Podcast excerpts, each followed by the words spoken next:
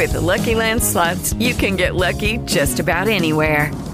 This is your captain speaking. Uh, we've got clear runway and the weather's fine, but we're just going to circle up here a while and uh, get lucky. No, no, nothing like that. It's just these cash prizes add up quick. So I suggest you sit back, keep your tray table upright, and start getting lucky. Play for free at LuckyLandSlots.com. Are you feeling lucky? No purchase necessary. Void where prohibited by law. 18 plus terms and conditions apply. See website for details. Lucky Land Casino asking people what's the weirdest place you've gotten lucky? Lucky? In line at the deli, I guess? Aha, in my dentist's office. More than once, actually. Do I have to say? Yes, you do. In the car before my kids' PTA meeting. Really? Yes. Excuse me, what's the weirdest place you've gotten lucky? I never win and tell. Well, there you have it. You can get lucky anywhere playing at LuckyLandSlots.com. Play for free right now. Are you feeling lucky? No purchase necessary. Void where prohibited by law. 18 plus. Terms and conditions apply. See website for details. Alberto Zaccheroni e Radio Rossonera. Non è la prima volta che si incontrano, ma questa volta è diverso, perché questa volta siamo andati, anzi sono andata, nella sua Cesenatico. Una lunga chiacchierata che ha toccato diversi temi, attualità, aneddoti, passato, segreti, consigli per il Milan del futuro. Ma mi raccomando, arrivate fino in fondo perché solo lì troverete un regalo per voi. In questi anni spesso il tifoso del Milan si è preoccupato dopo alcune sconfitte non solo per il risultato ma anche per le conseguenze psicologiche.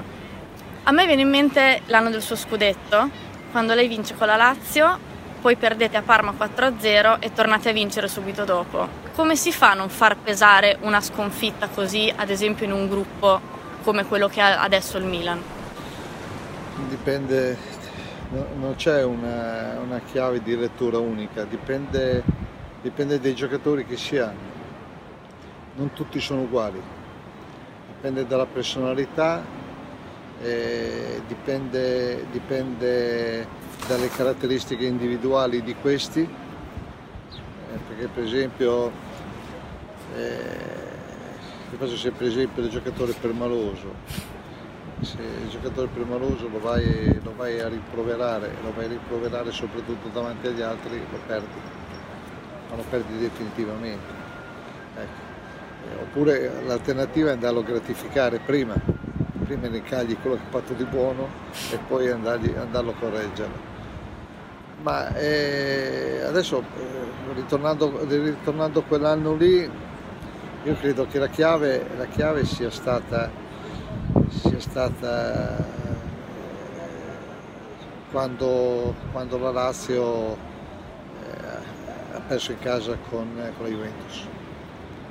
Noi quell'anno lì eh, eravamo a Udine, loro giocavano in anticipo, se non sbaglio, e noi scendemmo dall'aereo a Ronchi dei Legionari e salì immediatamente uno e ci disse che la Ju- la Juventus aveva vinto a Roma con la Lazio.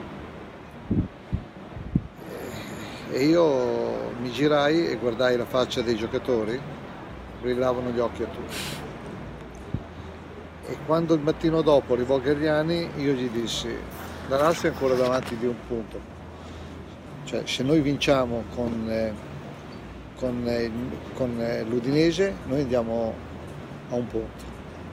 E se la Lazio le vince tutte, scudetto vince la Lazio. Se la Lazio non le vince tutte, lo vinciamo noi perché noi adesso queste sette partite le vinciamo tutte. E così è stato. Perché quando gli occhi, gli occhi brillano in quel modo i giocatori eh, non ce n'è più nessuno. Perché hanno- condividono tutti lo stesso obiettivo. Il problema in una squadra eh, c'è chi gioca di più, chi gioca di meno, chi non gioca affatto, eh, però sono tutti importanti eh, a livello psicologico e quindi ci deve essere una condivisione totale e lì l'obiettivo era portare a casa quello scudetto. C'era una gran voglia di rivassa perché i due anni precedenti eh, un undicesimo e un decimo posto, e la Lazio non ci ha considerati Lazio quando si è girata e ha visto che c'eravamo solo noi a ruota non si è preoccupata, che ci ha sottovalutati e quando si è accorta che noi facevamo sul serio, vedi quella partita lì, è un po' come i vogatori, no? che remano, remano, remano, poi dopo quando si girano vedono che sono 7-8 lunghezze, riducono, si riducono eh, il ritmo, poi dopo nel momento in cui l'avversario si avvicina non riescono più a riacquistare quel, quella, quella, velocità di prima, perché non, non sono lanciati. E questo è successo, è successo alla Lazio. E noi quelle partite lì, adesso io, a parte, a parte quella con la Samp, le altre mi sembra che dopo pochi minuti erano già, erano già chiuse, che non ce n'era proprio per nessuno. Invece la stagione del Milan dell'anno scorso possiamo dividerla in due parti. La prima negativa, la seconda ha sorpreso un po' tutti. In tanti si sono chiesti se il Milan del prossimo campionato sarebbe stato quello del post-lockdown. Come si fa a far ripartire i giocatori da quel punto? La svolta è arrivata quando è arrivato Ibra. Né prima né dopo. Nel momento in cui è arrivato questo giocatore è cambiata, è cambiata, eh, il Milan è cambiato totalmente. E, e adesso, e adesso sta, ha, ripreso, ha ripreso da dove, da dove era rimasto. Il, il, mio pensiero, io non ho certezza, ho convinzione. E la mia convinzione è che il primo Milan dello scorso anno non era così male non doveva far così male. E adesso probabilmente sta facendo di più di quello che il secondo Milan, sì. eh, quello del, della seconda parte dello scorso campionato e quello di quest'anno, come partito, secondo me sta facendo un pochino di più di quello che è nelle sue corde. Quindi io qualcosa ci metterei. Ha parlato di Zlatan Ibrahimovic, le sarebbe piaciuto allenarlo? Ho, ho, ho un rammarico solo. Uno può pensare, ma non hai mai allenato Ronaldo?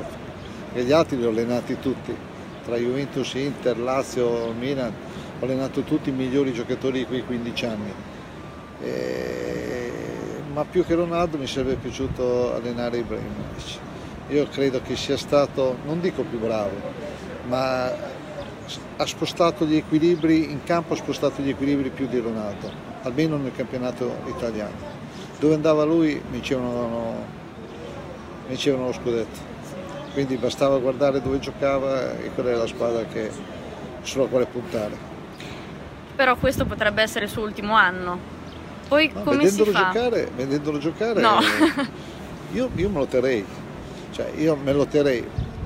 E io ho due pensieri eh, da allenatore che vuole vincere eh, mettere Ibra, da, da, allenatore che vuole costruire, perché il Milan secondo me, come dicevo prima, adesso forse sta facendo un pochino di più di quello che è nelle sue eh, possibilità.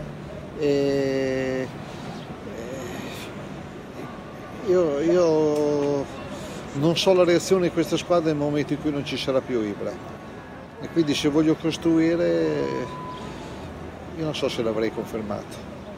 Questo infatti volevo chiederle, l'anno prossimo nel caso non ci sarà più Ibra, cosa fa un allenatore? Eh, bisogna aspettarsi, se, se, ti, se, ti, basi sulle risultanze di quest'anno eh, potresti trovare qualche sorpresa negativa. Mentre invece Pioli si aspettava la conferma o avrebbe preferito un cambio totale come quello che si era preannunciato mesi fa? Eh, come allenatore? Sì. No, beh, Pioli, ha fatto, Pioli ha fatto molto bene. Pioli è, è, secondo me è un buon allenatore, è un allenatore che guardando un po' la sua storia, soprattutto appena arrivato, fa sempre molto bene. Quando le cose non gli sono andate bene è sempre accaduto, si è sempre verificato in un secondo tempo. Ma nel primo tempo, nel primo periodo a Bologna, alla Lazio, eh, ovunque, ovunque lui ha sempre fatto bene. No, io adesso personalmente non ho confidenza con lui, ma mi, mi dà l'impressione che sia un allenatore che sa lavorare, sa lavorare molto bene e sa anche leggere la partita dalla, dalla panchina. Faccio un passo indietro, lei è stato uno dei primi allenatori a utilizzare la difesa 3 con dei risultati positivi. Adesso la utilizzano in tanti in Serie A. Nota delle differenze rispetto al suo 3-4-3? Eh, io credo sia stato non tra i primi, ma il primo. E, beh, le differenze, le differenze sono, sono, notevoli. Eh, adesso difendono a tre per avere un centrocampista in più. Io difendevo a tre, sensi di difendere a tre eh, perché volevo un attaccante in più. E volevo io parto dal presupposto che le partite vinco, i campionati si vincono non subendo poche reti, ma soprattutto segnando molti gol. E se ho la fortuna di trovarmi tre attaccanti che possono far gol, creo, costruisco la, la squadra eh, per, per, favorire questi tre giocatori che mi fanno, mi fanno vincere partite. Perché la tattica, noi italiani siamo maestri nella tattica. La tattica serve per creare i presupposti per vincere ma non ti fa vincere. Quello che ti fa vincere sono i gol e quindi devi avere davanti degli attaccanti che sono abituati a, a segnare. E poi più della tattica, eh, per vincere eh, serve più la strategia. La, la parola strategia noi in Italia calcisticamente non la utilizziamo mai, noi utilizziamo sempre la parola tattica. Noi diamo sempre i meriti al giocatore e alla tattica mai alla strategia. La tattica è quella che dà equilibrio alla squadra, ma la strategia è quella che si basa in base anche alle caratteristiche dell'avversario, che ti cambia, che ti cambia la partita. Però noi in Italia non parliamo mai di strategia. E non è un caso che, come dicevo, nel mondo sul piano tattico siamo i migliori del mondo. Basta guardare che tutti gli allenatori italiani che sono andati all'estero hanno vinto non mi viene in mente un allenatore italiano che è andato all'estero, questo dal 2010 quando è arrivata la crisi perché prima nessuno di noi andava all'estero, ma tutti hanno vinto. Ancelotti ha vinto, Cappello ha vinto, eh, Spalletti ha vinto, Ranieri ha vinto, hanno vinto tutti. Lippi, Cannavaro, tutti hanno vinto. Perché abbiamo, abbiamo, siamo cresciuti nel campionato più difficile al mondo e quindi ci siamo dovuti ingegnare molto tatticamente e abbiamo anche una buona scuola che è quella di Coverciano sul piano tattico, sul piano strategico meno, sul piano tattico è molto evoluto. Ripensando al suo scudetto, ho sempre dichiarato come è stato importante lo zoccolo duro di senatori. Adesso chi può essere, a parte Ibrahimovic, quel gruppo? No, io non so di, di giocatori personalità che ci sono all'interno della squadra. Ma Ibra ne ha, ne ha per tutti. Quindi lui per me eh, dal di fuori ho l'impressione che abbia fatto il pieno di personalità in tutti i serbatoi dei giocatori. Quindi è bastato, è bastato lui. E io ho avuto la fortuna, ma l'ho sempre sottolineato, di aver avuto Maldini, Albertini e Costa Corte perché arrivare dopo Sacchi e Cappello undicesimo e decimo posto eh, era molto complicato. Io arrivavo dall'Udinese, non sono stato calciatore professionista, quindi la credibilità, affermarmi in credibilità era, era molto difficile. Io andai da, ne parlavo con Paolo Maldini che è venuto qui a Cesenatico l'altro giorno a ritirare un premio e gli ricordavo, lui non si ricordava più, che io il primo giorno ho presi da parte loro tre e gli, gli confessai che avevo un'idea, ce l'avevo, di come venirne fuori. Però questa idea poteva essere valida se era condivisa dalla squadra. E, e se, a quel punto si rendeva necessaria la, la disponibilità di loro tre, perché poi dopo gli altri si sarebbero adeguati e Paolo Maldini mi disse ma che mancavano sei settimane, fece notare che mancavano sei settimane all'inizio del campionato e lui mi disse lei ci dimostri che noi possiamo venirne fuori e noi li verremo dietro. E così è stato. Noi facciamo tre ore sotto il sole cocente a Milanello tutti i giorni, pomeriggio di tattica e loro erano sempre davanti al gruppo a tirare. E così facendo anche gli altri, perché io ho giocatori, non come in tanti hanno detto che è un miracolo quello del, di quello scudetto perché la squadra era scarsa, la squadra non era scarsa, la squadra aveva tanta qualità, purtroppo era avanti con l'età.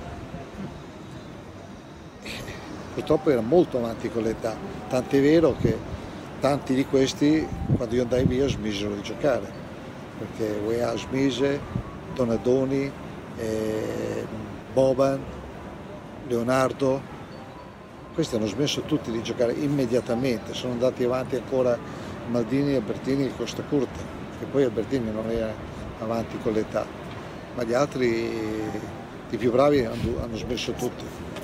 Ha mai pensato che Paolo Maldini potesse andare via dal Milan? Impossibile. Impossibile. Paolo, Paolo è rossonero anche dentro, quindi non, secondo me non avrebbe mai accettato di andare, di andare, di andare altrove. Lo stesso secondo me anche Billy, anche questa curta. Dopo è andato via come allenatore ma si è trovato subito non a suo agio. Invece come dirigente pensa che la sua strada possa essere lunga al Milan? Paolo? Beh, io mi auguro di sì. Ci ho parlato l'altra sera e lui è stato il mio capitano ma di tattica non abbiamo mai parlato perché io sono per il rispetto dei ruoli e come mi disse lui una volta, perché dopo tre anni un allenatore, sempre lo stesso timbro di voce, nell'intervallo deve dare la scossa e dopo tre anni diventa più difficile. Allora un giorno gli dissi Paolo, non è che devi dire cosa dobbiamo fare, però ai compagni nel momento in cui stiamo rientrando in campo, che stiamo perdendo, digli anche solamente dai forza che ce la facciamo. E lui mi guardò e mi disse, lei cosa ci ha detto il primo giorno? Regola numero uno, fondamentale, rispetto dei ruoli. Presidente per presidente, direttore per direttore, allenatore per l'allenatore, magazziniere per magazziniere, il dottore e così via e lui ha sempre fatto solo il, il, capitano, però sono certo che individualmente, nel momento in cui non c'ero io dentro lo spogliatoio, lui quando c'era un giocatore che non si comportava bene gli andava a dire. Non gli andava a dire come doveva giocare, ma gli andava a dire di comportarsi in maniera diversa. Ragazzo, capitano e giocatore straordinario. Mai incontrato un giocatore di, così completo e, e io gli devo dire veramente grazie. E faccio l'ultima domanda su Sandro Tonali, insomma il nuovo giocatore che ha preso il Milan, un ragazzo giovane. Albertini si è paragonato a, a questo ragazzo. Che percorso pensa che, che, avrà e secondo lei se è vero che si assomigliano? Sì, si assomigliano eh, perché tutti e due sanno, sanno impostare e sanno interdire. Eh, io mi sono sbilanciato, io ho detto che il più grande affare calciomercato l'ha fatto il Milan. Secondo me si è assicurato un giocatore eh, che incide, che inciderà eh, per 15 anni. Quindi si è garantito, lì si è coperto per, per tutta la vita. E lui eh, secondo me Tonali sarà un giocatore che finirà di giocare nel Milan. Il Milan non lo darà mai via, lui non vorrà mai andare via. Io sono molto molto contento che il Milan abbia acquistato Tonali, io il primo giocatore che sarei andato a prendere. Bene, io la ringrazio, se vuole fare un saluto in camera a tutti i tifosi del Milan. Beh, io sono sempre molto, sono rimasto sempre molto affezionato, anche quando quando mi chiedono eh, la squadra dove mi sono trovato meglio, eh, mi sono trovato fortunatamente bene anche da tante altre parti, cominciare da Udine, però eh, l'ambiente dove veramente mi sono trovato meglio, anche grazie a Gagliani che mi ha dato un bel sostegno durante quel, quel periodo è il Milan. Eh, io so quanto i tifosi del Milan sono attaccati a questa squadra, adesso soffrono non, pot- non poter essere competitivi, competitivi, in questo momento per, per lo scudetto, però eh, lo scudetto nel DNA del Milan, quindi non credo che tarderanno molto. Se si metteranno, se perseguiranno, la, se la società perseguirà l'obiettivo del costruire e non del gestire, non mancherà molto ad ottenere questo grande successo. io lo auguro al Milan e lo auguro a tutti i tifosi del Milan.